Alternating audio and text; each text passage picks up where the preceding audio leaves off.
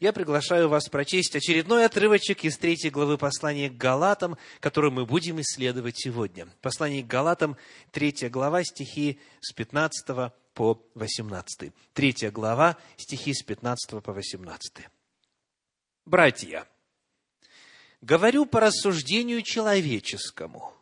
Даже человеком утвержденного завещания никто не отменяет и не прибавляет к нему – но Аврааму даны были обетования и семени его. Не сказано и потомкам, как бы о многих, но как об одном, и семени твоему, которое есть Христос.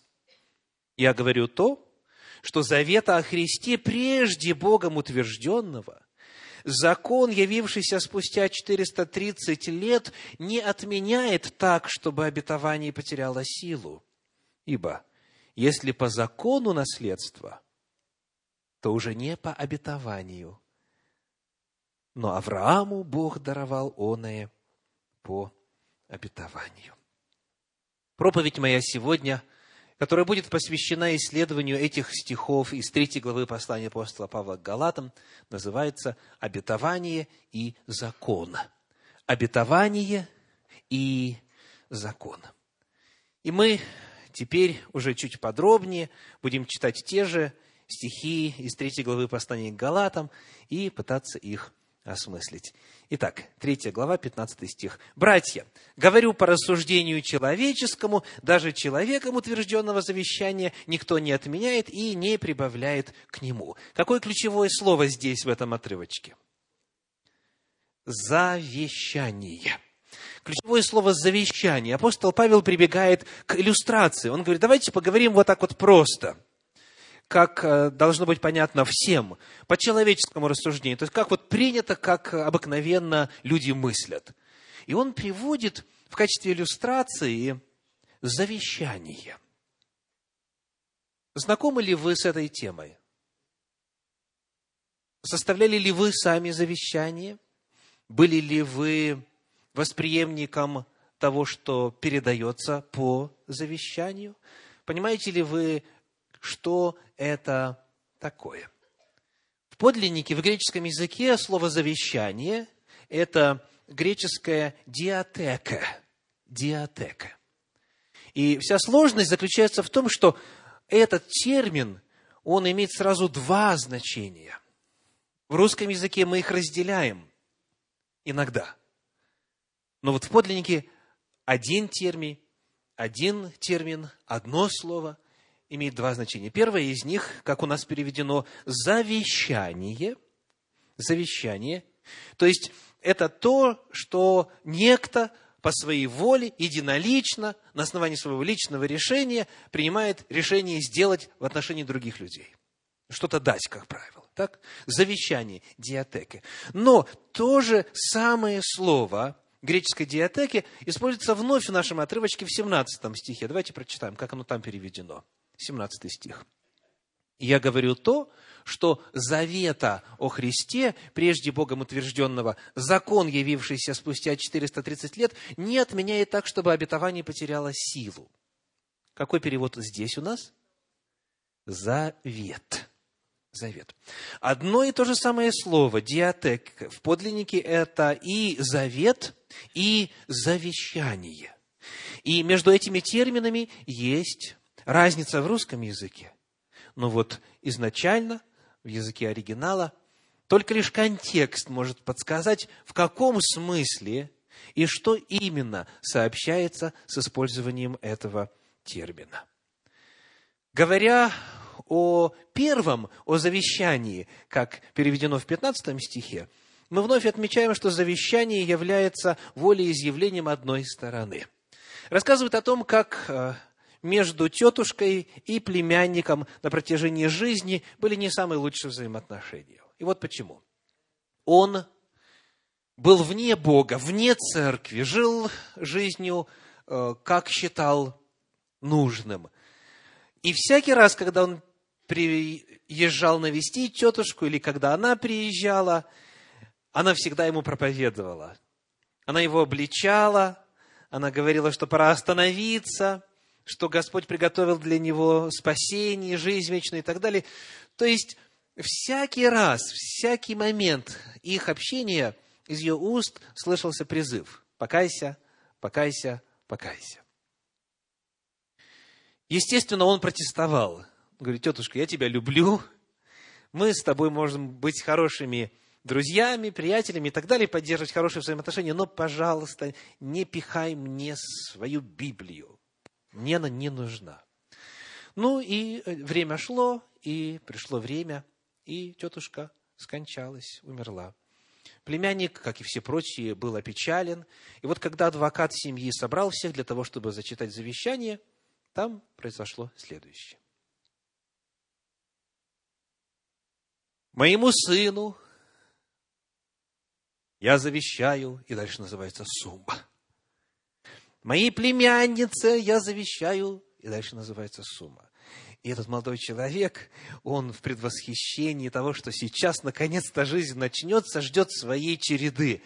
И вот адвокат говорит, моему племяннику-отступнику я завещаю свою Библию и все ее содержимое. Ох, как был расстроен, как был разочарован этот человек. Он прямо тут же бросил ее на стол в расстройстве, а потом закинул в сундук в отцовском доме и, естественно, надолго забыл он произнес такие слова, она и в могиле не сдается. Пытается оттуда мне проповедовать благодаря своему завещанию. Скажите, была ли у племянника какая-либо власть над содержанием завещания? У кого-либо из родных? Нет. Само понятие завещания предполагает, что человек, являющийся автором завещания, он излагает свою волю, как ему хочется, на любых условиях. Он дает, он дарит, он оставляет, он передает в наследство, как считает нужным. И вот, к сожалению, этот молодой человек продолжал жить безбожной жизнью. И прошло несколько десятков лет. И вот он, в конец измученный, больной, бедный, полностью измотавшийся, однажды решил навестить своих престарелых родителей. И вот открыл тот самый сундук, достал Библию, положил ее на стол и стал думать. Может быть, все-таки нужно было последовать совету тетушки.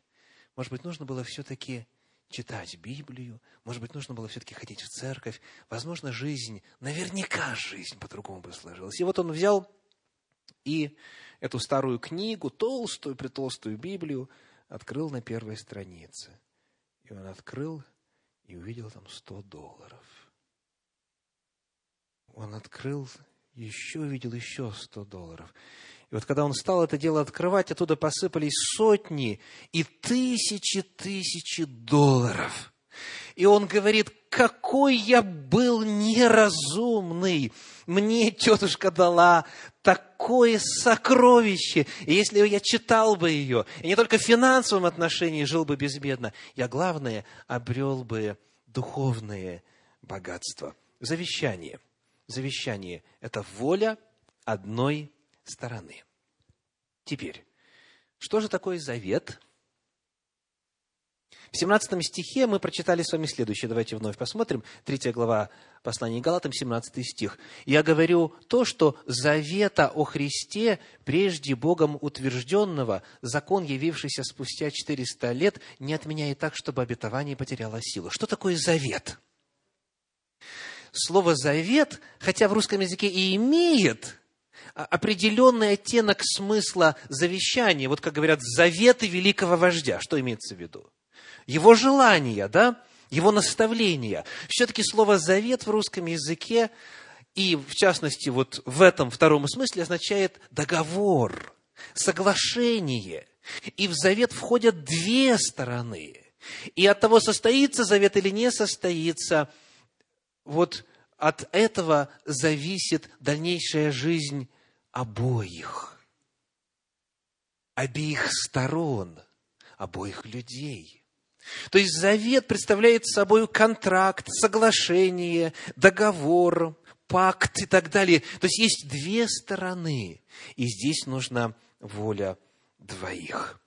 Соединение двух волевых объектов. Будем помнить об этом, когда мы будем пытаться осмыслить то, что сказано в 15, 16, 17 и 18 стихах 3 главы послания апостола Павла Галатам. Скажите, что сейчас он будет использовать? Какой смысл слова в 16 стихе? Он привел иллюстрацию, напомнил, как оно бывает, напомнил о том, что завещание – это дело волеизъявления одной стороны, и вот теперь применительно к ситуации 16 стих читаем. Галатам 3, 16. Но Аврааму даны были обетования и семени его. Не сказано и потомкам, как бы о многих, но как об одном, и семени твоему, которое есть Христос. Итак, что было дано Аврааму? Завещание или завет? В каком смысле используется слово «диатеке» в качестве иллюстрации? Что было в случае с Авраамом? Завещание, волеизъявление одной стороны или завет, соглашение? Давайте вспоминать. Сказано, что Аврааму были даны обетования. И вот это слово «обетование» в подлиннике «эпангелия», «эпангелия» означает дословно «обещание», «обещание», то, что обещано – это и есть то самое завещание. Бог нечто завещал. То есть два термина здесь. Диатеки в смысле завещания и эпангелия в смысле обещания, они тождественны. Вот именно это было во взаимоотношениях Авраама с Богом. Это завещание, это волеизъявление одной стороны. Ну, давайте посмотрим. Книга «Бытие», 12 э, глава, стихи 2 и 7. То есть нам нужно задать вопрос, на что ссылается апостол Павел, когда он говорит, Аврааму даны были обетования, множественное число, то есть многократно Бог кое-что ему обещал. Давайте посмотрим и напомним, что. Бытие, 12 глава, стихи 2 и 7. «И я произведу от тебя великий народ, и благословлю тебя, и возвеличу имя твое, и будешь ты в благословении, то есть не в благословении, не просто ты будешь благословен, это уже сказано, а ты будешь в благословении, то есть ты будешь благословением для других. Дальше. И я благословлю благословляющих тебя, третий стих, и злословящих тебя прокляну, и благословятся в тебе все племена земные. И явился Господь Аврааму и сказал, потомству твоему отдам я землю сию. И создал он там жертвенник Господу, который явился ему. Давайте посчитаем обетование. Что ему было обещано? Первое. Первое. Я произведу от тебя великий народ. Потомство обещано. Дальше второе – я благословлю тебя, я благословлю тебя, и ты будешь получать благословение, и затем ты будешь источником благословения. Еще какое обетование? Я тебе землю дам.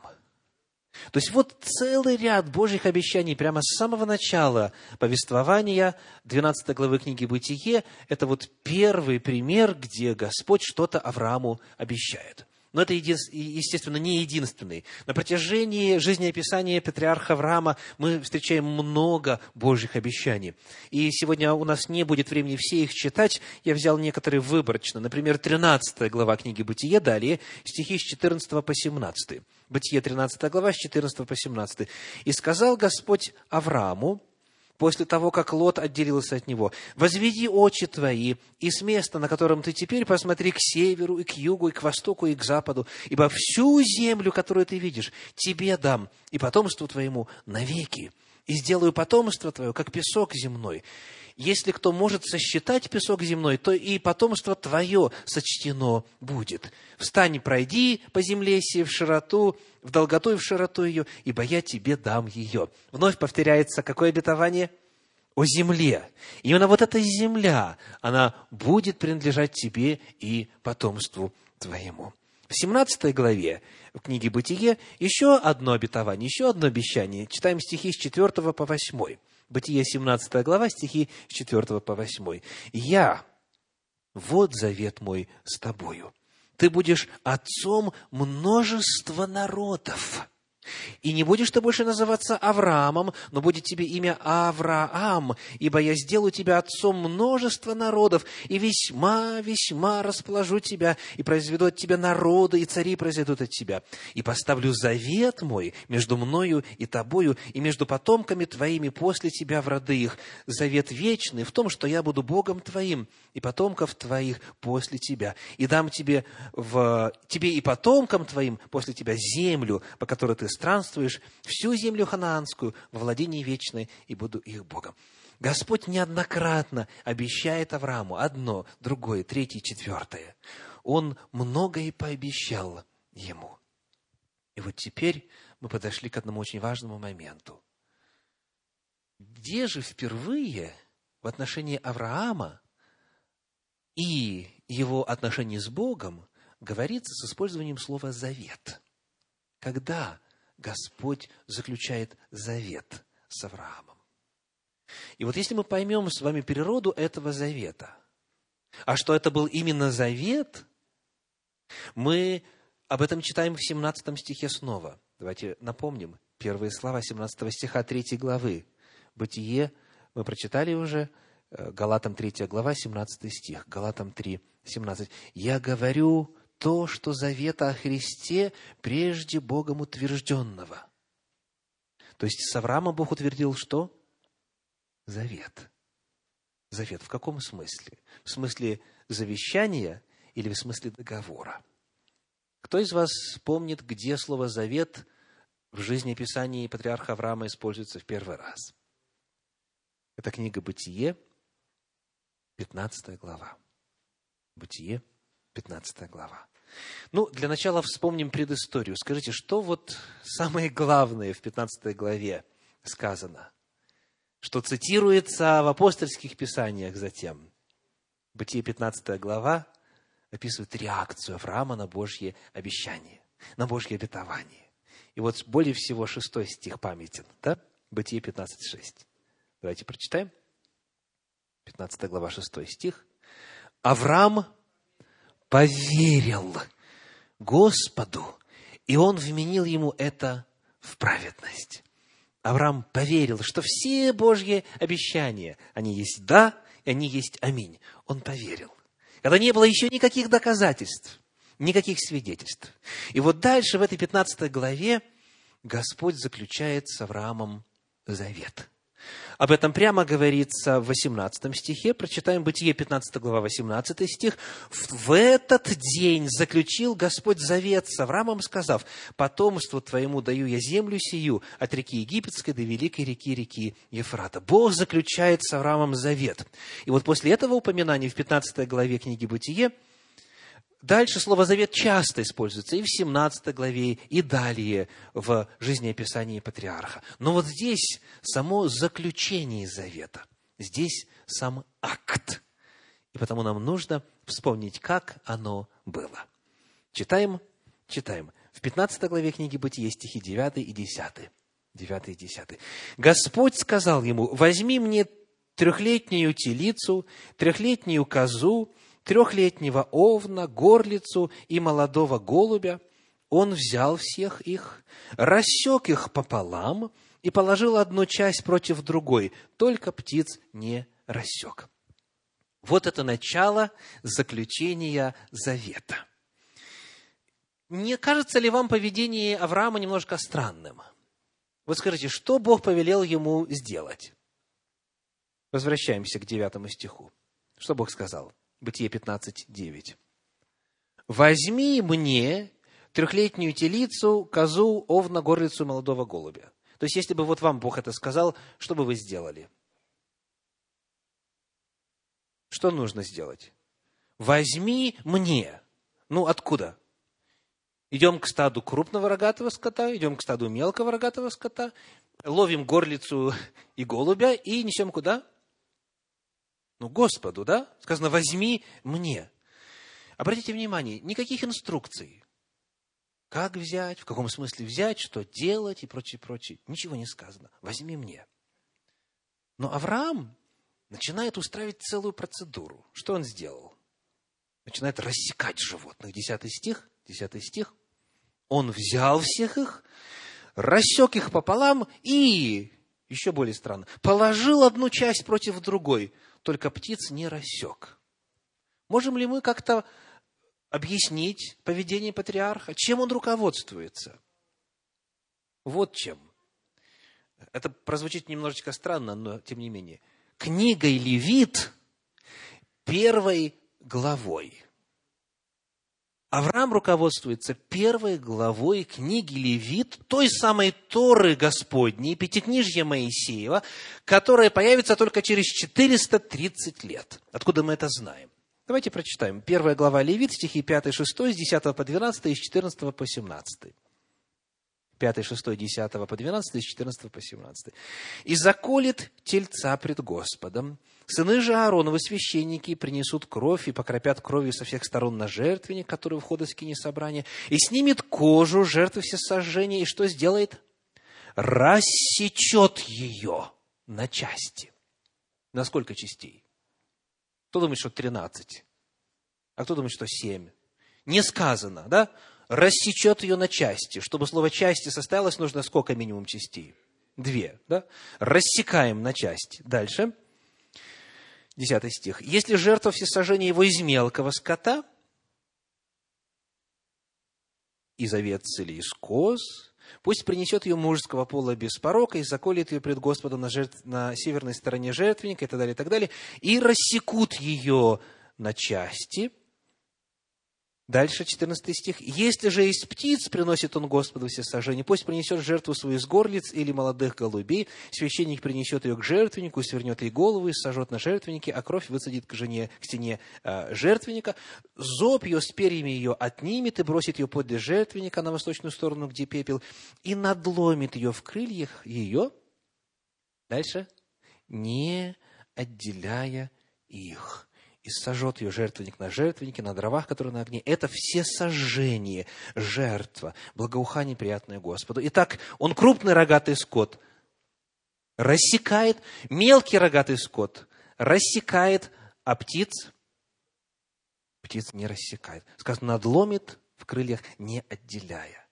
То есть Авраам, смотрите, знает, как приносить Господу жертву всесожжения. Он действует точно по книге. Мужского пола, женского пола. Жертва всесожжения должна разделаться вот таким образом. Это именно рассечение. Но птиц нельзя рассекать, напишет Бог в первой главе книги Левит. Авраам знает Божьи законы. Ему не нужна инструкция, ему не нужно описание. Он действует в соответствии с Торой Господней он птиц не рассекает, он с животных рассекает, он делает это сам, без Божьего повеления, он следует законам, которые позже будут записаны. Вот запомните этот момент, потому что он потом будет для нас очень важен при дальнейшем исследовании. Так вот, а в чем же смысл всего этого? Смысл рассечения и вот расположения их друг против друга и так далее. Вот что написано в классическом иудейском комментарии Санчина. В древнем мире именно так заключали союз. Брали животное, разрезали его на две равные части, а затем каждый из договаривающихся проходил между этими частями. Это являлось знаком, что договаривающиеся как бы связаны одной кровью – вот в чем смысл этого действия. Это именно визуализация, актуализация заключения завета. Примеры Слова Божьего мы можем найти в книге пророка Иеремии в 34 главе 18 стихе. Иеремии 34, 18. «И отдам приступивших завет мой, и не устоявших в словах завета, которые они заключили пред лицом моим, рассекши тельца надвое, и пройдя между рассеченными частями его. Итак, как в завет вступают по Библии в эпоху жертвоприношений? рассекая животное надвое и проходя между рассеченными частями. Вот так вот заключается завет. И потому, кто из вас помнит, как в подлиннике звучит эта фраза «заключить завет»? Ну, хотя бы перевод дайте мне. Разрубить завет. Карат брит. Именно рассечь завет. Не заключить, а рассечь разрезать, разрубить. Потому что завет заключается тогда, когда договаривающиеся стороны проходят между рассеченными частями животных. Вот что происходит. Это их объединяет вместе. Но вот теперь вопрос. Кто прошел между рассеченными частями животных, когда Господь заключал завет с Авраамом? Читаем дальше в 15 главе книги «Бытие», стихи 17 и 18. 17 и 18. «Когда зашло солнце, и наступила тьма, вот дым как бы из печи, и пламя огня прошли между рассеченными животными. В этот день заключил Господь завет с Авраамом. Так кто прошел между половинками? Господь прошел. И это, дорогие, чрезвычайно важно. Авраам не проходил – Авраам не давал никакого слова. Авраам не давал никакого обещания. Он не брал на себя никаких обязательств. Господь огнем прошел. Господь заключил завет. Вот как об этом пишет исследователь Хайм Хиржензон в своем комментарии. Так обычно заключали союз. В данном случае Авраам совершил то, что способен сделать человек. Рассечь надвое туши животных, по обычаю заключающих союз. Всевышний же совершил то, что способен сделать только он один. Провести между половинками туш огонь посланник славы Божьей. Сам же Авраам не прошел между ними, так как пока еще не принял на себя никаких обязательств, связанных с этим союзом. Это Всевышний заключил с ним союз. Итак, что это было в случае с Авраамом? Завещание или договор? Это было именно завещание. Это было обетование, которое Бог дал, Бог инициировал, и сам же Бог подтвердил, Бог взял обязательства на себя, Он прошел между рассеченными частями животных, Он стал гарантом исполнения этого договора. Это не зависело от Авраама, это было волеизъявление одной стороны. И вот это – это чрезвычайно, чрезвычайно важно. Это односторонний, безусловный завет, это завещание. Дальше, в этом 16 стихе 3 главы послания Галатам, который мы сейчас изучаем, сказано так. Галатам 3, 16. Но Аврааму даны были обетования и семени его. Не сказано и потомкам, как бы о многих, но как об одном. И семени твоему, которое есть Христос. Тут апостол обращается к подлиннику, который он, естественно, знал наизусть, и он обращает внимание, что древнееврейское слово «зера» для некоторых знакомо звучит, да? «Зера» – семя, используется в единственном числе. Слово «семя» всякий раз, когда Господь дает обетование патриарху, используется в единственном числе. И, конечно же, есть в этом слове и собирательный смысл. Ну, например, когда мы говорим потомство, слово единственного числа, но вбирает в себя сколь угодно много, да? Точно так же и семя, слово единственного числа, но оно может означать многих.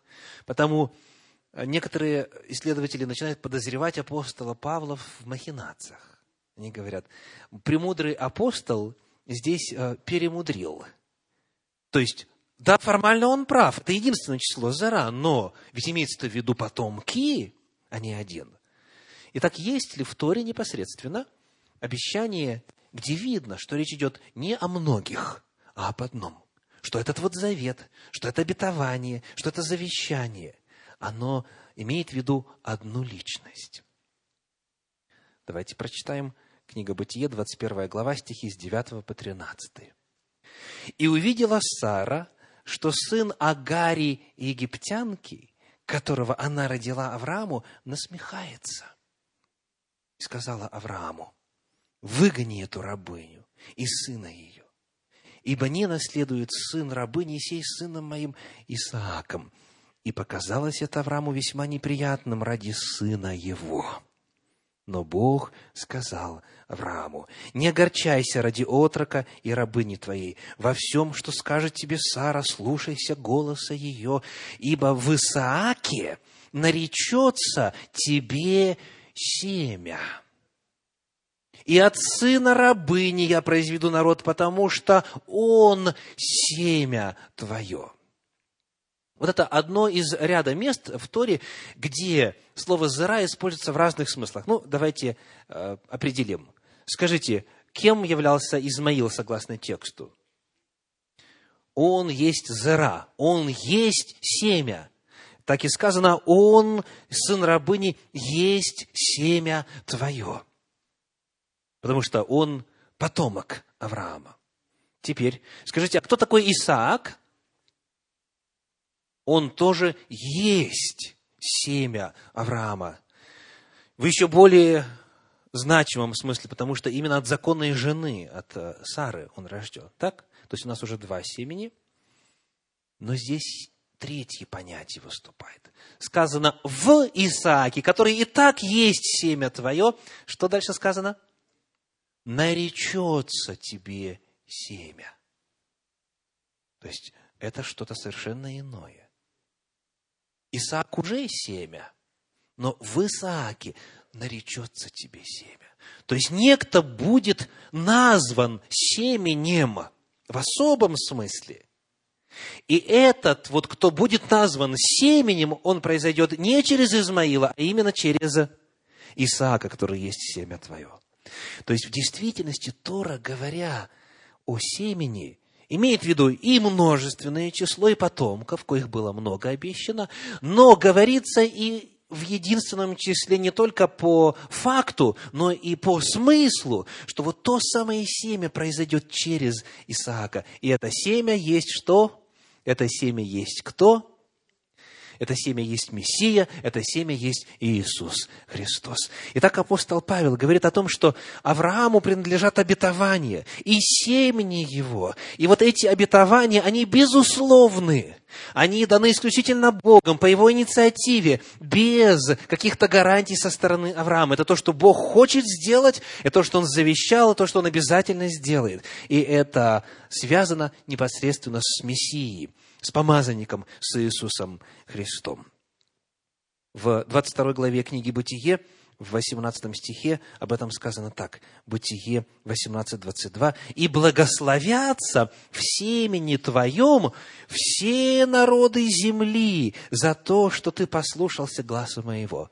В Иисусе Христе, в Мессии, в помазаннике благословятся – в семени твоем, в том, кто произойдет от тебя, в нем благословятся все народы земли. Помните ли вы, после чего эти сказаны были слова? 22 глава книги Бытия о чем повествует?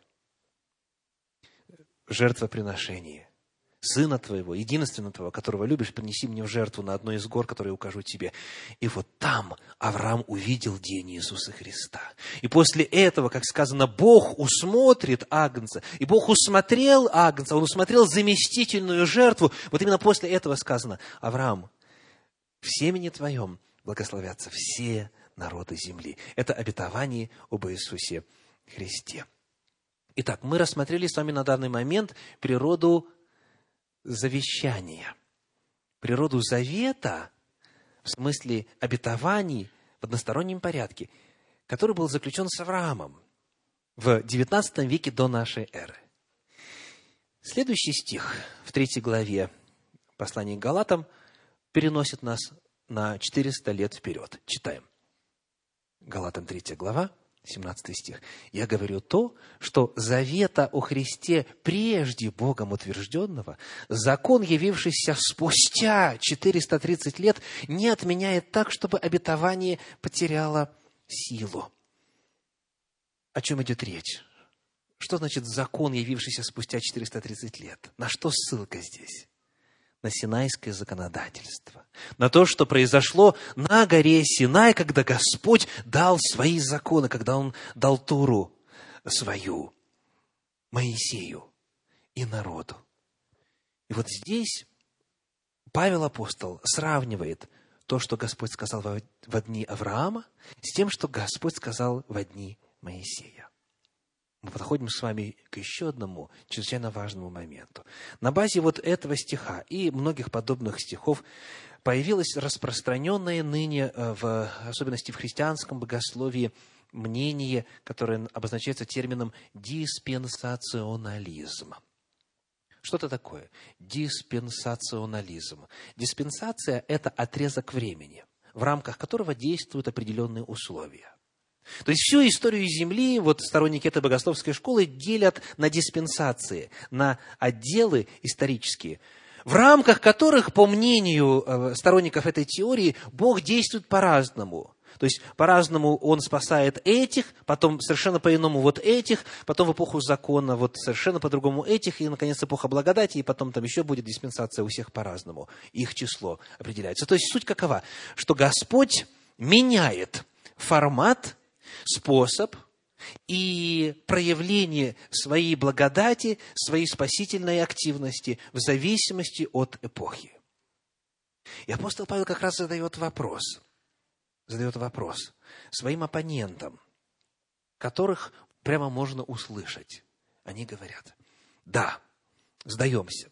Авраам в действительности оправдался чем? Верою. Бесспорно, Тора об этом свидетельствует, противиться не будем, но ведь это-то было до закона. Это была диспенсация патриархов. Да, согласны. Да, согласны, эпоха Ветхого Завета, но все-таки это еще до закона. То есть, да, Авраам оправдался верой, но с Моисея началась новая диспенсация, диспенсация закона. И теперь оправдание приходит через что? Через соблюдение закона. То есть, оппоненты Павла, которые навязывали всем соблюдение закона – язычникам, в частности, обрезанные, как вы помните, традиции и так далее, и так далее, они могли сказать, хорошо, ты доказал, что Авраам, отец всех верующих, он жил вот по правилам веры, и он так оправдывался. Но потом наступило другое время. Бог дал закон. И теперь мы оправдываемся в эту эпоху. Давайте посмотрим, что апостол Павел им отвечает. Он говорит, что то, что Бог дал 430 лет спустя, не отменяет то, что Бог дал в XIX веке Аврааму. Я правильно выразил мысль апостола?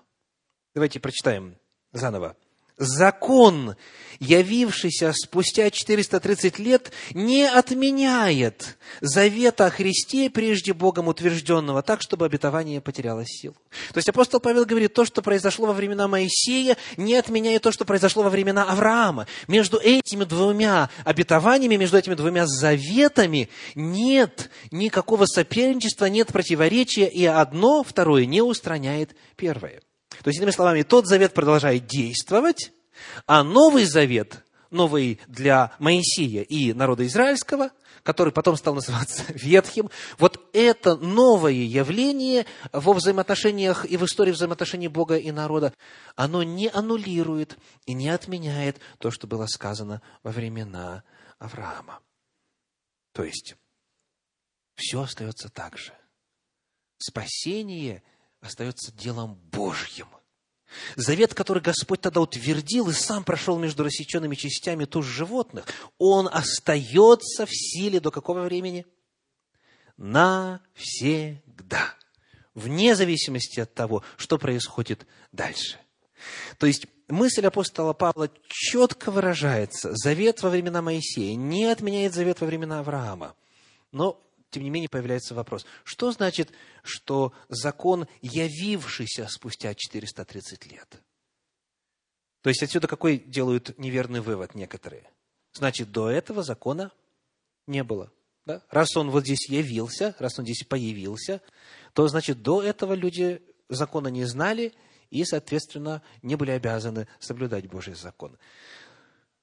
Мы-то с вами уже аудитория грамотная. Мы знаем, что это неверно. Почему? Ну, хотя бы потому, что Авраам исполнял э, первую главу книги Левит, когда приносил животных в жертву. Он все делает по писанному, по инструкции. Он четко знает, что и как нужно делать с разными животными и так далее. То есть сегодня мы уже привели пример того, что Авраам соблюдает законы жертвоприношения. Но это были, естественно, не единственные законы, которые он соблюдал. Мы вспоминали уже с вами в этом цикле проповеди книгу «Бытие», 25 главу, 6 стих. Давайте снова, наоборот, 26 главу, 5 стих, «Бытие» 26, 5. Давайте снова прочитаем за то, что Авраам послушался гласа моего и соблюдал, что мною заповедано было соблюдать. Повеления мои, уставы мои и законы мои. Итак, что делал Авраам? Соблюдал повеления, уставы и законы. Значит, три вида законов, и все они во множественном числе. Можете ли вы на пальцах посчитать, сколько было дано повелений Аврааму? Законов Аврааму. Вот в повествовании. От момента, когда сказано «выйди от родства твоего», и до момента, когда он упочил в Боге в возрасте 175 лет. Сколько? То есть, сколько заповедей записано в тексте Священного Писания, где было бы видно, что Бог говорит, это моя заповедь, соблюдай. Сколько? Ну, про обрезание сказано? Сказано. Что еще? Повеления о жертве нет. Он это делает, но Бог ему не говорит это. Он говорит, возьми мне, возьми мне. Но даже не сказано, что в жертву надо принести, да? Какие еще? То есть, иными словами, я задаю вопрос, где текст заповедей, законов, повелений, которые Бог сообщил в рамках своих взаимоотношений с Авраамом? Ответ – их практически нет. Но, тем не менее, описывая жизнь патриарха Авраама, он говорит, вот что он делал. Повеления мои, уставы мои, законы мои – Каждый из них во множественном числе соблюдал. Какие это интересно? Читая дальше, Священное Писание мы находим повторение этих ключевых слов, этих разных терминов, описывающих разные виды Божьих законов в пятой главе книги Второзакония, в 31 стихе. Второзаконие 5.31. «А ты здесь останься со мною, и я изреку тебе, Бог говорит Моисею, я изреку тебе все заповеди и постановления, и законы, которым ты должен научить их, чтобы они так поступали на той земле, которую я даю им во владение. То есть, все 613 заповедей Торы, все предписания, они подразделяются на три вида во множественном числе. И все они были известны Аврааму, и все эти заповеди, законы и повеления Авраам соблюдал. Потому что будет означать фраза «закон, явившийся спустя 430 лет»? Это никак не может означать закон, появившийся спустя 430 лет. Закон, которого не было до этого момента на горе Сина. Нет. Речь идет о том, что в это время закон был дан в новой форме в письменном виде, в свитке закона. Он был кодифицирован, он был установлен, он был официально дан в письменном виде. До этого он существовал, его соблюдали, его знали, ему повиновались, от него получали благословение, но он передавался из уст в уста. Вот здесь впервые в истории Земли Господь сделал все официально. Народу уже стало много, жизнь, продолжительность жизни сократилась, и потом появилась нужда в том, чтобы был документ – с которым никто не мог бы поспорить, чтобы было ясно, что вот именно это есть воля Господня. Итак, сравниваются заветы. Завет с Авраамом и завет во времена Моисея. Во времена Моисея закон дан был в письменном виде. И вот то, что Господь дал Аврааму спустя 430 лет, нисколько не изменилось, нисколько не пострадало, потому что Авраам соблюдал законы Божьи и знал их. В отношении требований Божьих ничего не изменилось. Изменилась форма заключения завета. Потому что уже во времена Синайского законодательства Бог спросил, хотите ли вы, будете ли вы соблюдать? И народ что отвечает? Будем. То есть здесь уже именно завет в смысле соглашения, договора. Здесь волеизъявление двух сторон. И этот завет уже был обусловлен тем, как будут эти стороны взаимодействовать. Но обетование о Христе, оно безусловно. Сказано в 17 стихе, что завета о Христе прежним Богом утвержденного. Что это значит? Утвержденного. Бог не просто дал это обетование. Послушайте, что написано об этом в 6 главе послания к евреям, в стихах 16 по 20. Евреям 6 глава, 16 по 20. «Люди клянутся высшим, и клятва в удостоверении оканчивает всякий спор их. Посему и Бог, желая преимущественнее показать наследникам обетования непреложность своей воли, употребил в посредство клятву, дабы в двух непреложных вещах, в которых невозможно Богу солгать, коротко, первая непреложная вещь – это Божье Слово, он никогда не лжет. Вторая непреложная вещь, еще более непреложная, это его клятва. И словом своим, и клятвой, дабы в двух непреложных вещах, которых невозможно Богу солгать, твердое утешение имели мы, прибегшие взяться за предлежащую надежду, которая для души есть как бы якорь безопасный и крепкий, и входит во внутреннейший, за завесу, куда притечью за, нашего, за нас вошел Иисус, сделавшись первосвященником навек по чину Мелхиседека. Итак, говоря о Христе, утверждая этот завет, Господь что сделал поклялся. То есть, вы знаете, иной гарантии более надежной быть не может, в принципе. Бог не только прошел сам между частями рассеченных животных, Он не только сам взял на себя гарантию по выполнению обязательств этого завета и завещания, Он еще и поклялся. Где? Книга Бытие, 22 глава, стихи с 15 по 18. Бытие, 22 глава, именно после эпизода с заместительной жертвой, с этим овном, который запутался рогами в чаще. Галатам э, именно об этом говорит. Бытие, 22 глава, стихи с 15 по 18. «И вторично воззвал к Аврааму ангел Господень с неба и сказал, «Мною клянусь, говорит Господь». Что? Так как ты сделал сие дело – и не пожалел сына твоего, единственного твоего. Но то я, благословляя, благословлю тебя, и умножая, умножу семя твое, как звезды небесные, и как песок на берегу моря, и овладеет семя твое городами врагов твоих, и, вот обетование Христе, и благословятся в семени твоем все народы земли, за то, что ты послушался глаза моего. Бог это сказал, употребив в посредство клятву. Потому это завет какой?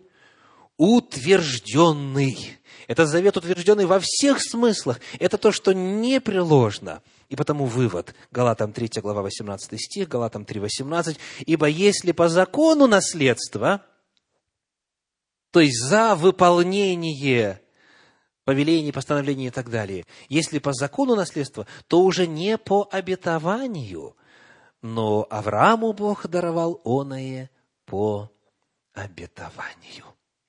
Сегодня наша проповедь называлась так «Обетование и закон». Пришествие Иисуса Христа на нашу землю, первое Его пришествие, и Божье спасение в Нем, в этом семени Авраама – это Божье действие, не зависящее от инициативы, просьбы или заслуг человека. Спасение никогда не зависит от дел человека. Это исключительно Божье действие. Это демонстрация Его любви. Это Его волеизъявление в одностороннем порядке. То есть Он хочет нас спасти, и Он нас спас в лице Иисуса Христа. Точка. Это слово клятвенное, это слово подтвержденное, это слово утвержденное. Оно ни от чего не зависит только от Бога, а Он своему слову верен. И Он в нужный срок пришел и отдал самого себя для того, чтобы стать агнцем Божьим и принести себя в жертву за грехи всего мира. Закон, который явился спустя 430 лет, в этом отношении ничего не изменил. Потому что закон никогда не дан был для того, чтобы быть условиями этого безусловного спасения. Когда пришел закон, он ничего не изменил. Условия спасения остались неизменными. То есть и Авраам оправдывался и спасался верою, и Моисей. И вся эпоха, вся так называемая диспенсация закона, она была эпохой оправдания по вере. Для тех, кто забыл, книга Аввакума «Праведный верою жив будет». Эпоха Ветхого Завета. Всегда, всегда. Спасение можно лишь либо принять в дар, либо отвергнуть, как было с тем племянником, о котором я вам рассказывал в начале проповеди. Все уже сделано, завещено, гарантировано, обеспечено, подтверждено, клятвенно. Его можно только принять, без каких-либо заслуг. Либо принять, либо отвергнуть. Заработать его невозможно. Представьте, что вам богатый человек сделал подарок. Шикарнейший подарок. Вот что вам хотелось бы? Вот самая такая ваша яркая, так сказать, дикая мечта. Что вам хотелось бы? Остров, да? Частный остров, там с пресной водой, с интернетом, да, со всеми удобствами и так далее, да? Кому что еще хочется? Вот ваша мечта. Что вы хотели бы получить в подарок от богатого, сорящего деньгами а, миллиардера? Реактивный самолет, да. Ну, да, чтобы быстро передвигаться, чтобы в пробках не торчать. И чтобы в нем можно было спать. Еще какие есть вот э, Библию с закладками. Но чтобы там купюры были не сотенные, а тысячные. Вы знаете, что такое явление тоже существует, да? То есть есть тысячи долларовые купюры. Это вообще благодать. Вот. Ну и так далее. Нарисовали себе картину. Вот, представьте себе, что вы это получили. И это стоит сотни, триллионов долларов и, и так далее. То есть вообще неоценимо. И представьте себе, что вы берете это, получаете, начинаете радоваться этому подарку, и потом звоните вашему благодетелю и говорите, я вот прикинул, посмотрел свои силы, мою зарплату и так далее, я принял решение отплатить все это. Я принял решение отплатить. Вот я могу э, в, в месяц по доллару вам возвращать. Вот прям до самой гробовой доски. Жизнь моя только начинается, вот за это время, ой-ой-ой, сколько оплачу. Я отработаю этот подарок. Скажите, как это будет смотреться? Естественно, смешно. Естественно, смешно. Э, об этом даже, даже и, знаете, начинать думать, ну, уже смешно. Да? То есть, если человек говорит, я могу заработать, значит, он сразу же нивелирует ценность этого дара до мизера. Он сразу не сводит. Он сразу говорит, это что-то такое, с чем я сам могу справиться. Представляете? Вот так вот, вот так вот Богу отвечают те, кто говорит, я буду соблюдать закон, и, как говорится в книге Откровения, исполняющие заповеди войдут в город воротами. А вот те не войдут, потому что не исполняют. Милые люди, это невозможно – соблюдении Божьего закона, не в случае с Авраамом, который его тщательно соблюдал, не в случае с Моисеем, который его тщательно соблюдал, не тем более в случае с Иисусом Христом, который его вообще в идеале соблюдал. Соблюдение Божьего закона никогда не было, не является и не будет способом обретения, зарабатывания Божьих благословений. Потому что они бесценны. Это никто никогда отработать и заработать не сможет. Обетование и закон, они находятся в разных плоскостях и даны для разных целей. И одно и другое является для нас огромным благословением. Одно для жизни будущей, а другое для жизни настоящей. Да благословит вас Господь. Аминь.